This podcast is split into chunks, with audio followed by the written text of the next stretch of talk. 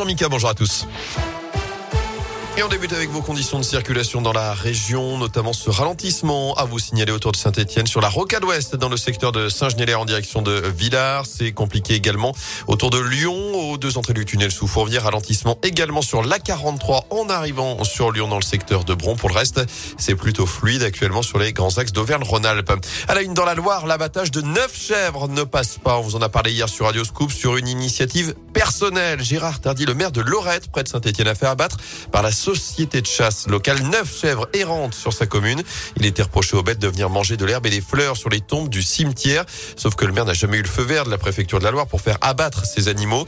Un abattage qui plus est interdit sur des chèvres. Une telle décision disproportionnée interpelle en tout cas.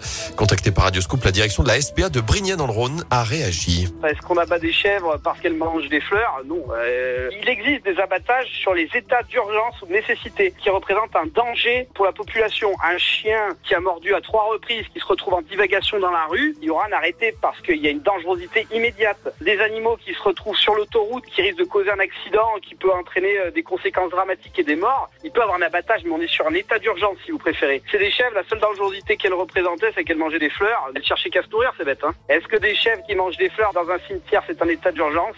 La SPA, nous, on y met des doutes. Et à noter que la Fondation Brigitte Bardot devrait porter plainte dans cette affaire. Dans l'actu à saint ce rassemblement de soutien au patron du Blackbird Café. Rassemblement prévu demain à 18h devant l'enseigne dans le quartier Saint-Jacques. Son gérant Enrico Martorino a été violemment agressé en fin de semaine dernière. Il est toujours hospitalisé. Ce matin, il témoigne de son mal-être dans le progrès expliquant qu'il va devoir être opéré. Il ne pourra pas remarcher avant de longs mois. Il exprime aussi sa colère avec, envers le maire de saint estimant l'avoir alerté à plusieurs reprises de ces risques de débordement dans le quartier. Gaël Perriot qui se défend.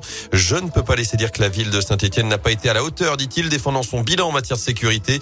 Il pointe surtout le manque de moyens de la police nationale. Alors justement que Gérald Darmanin le ministre de l'Intérieur, est attendu dans la Loire à Firminy et à Saint-Etienne après-demain. En bref, dans la région, huit personnes évacuées cette nuit à Clermont-Ferrand en cause d'un incendie dans une résidence près de la gare. Deux personnes ont été prises en charge, légèrement accommodées par les fumées.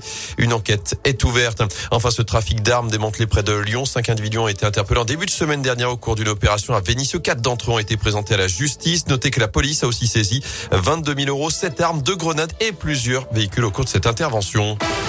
Du basket à suivre ce soir avec la huitième journée d'Eurocoupe. La Gielbourg reçoit Knost à 20h à Equinox. Enfin, vous n'étiez même pas né, Mika. Le premier SMS de l'histoire va être mis aux, aux enchères aujourd'hui.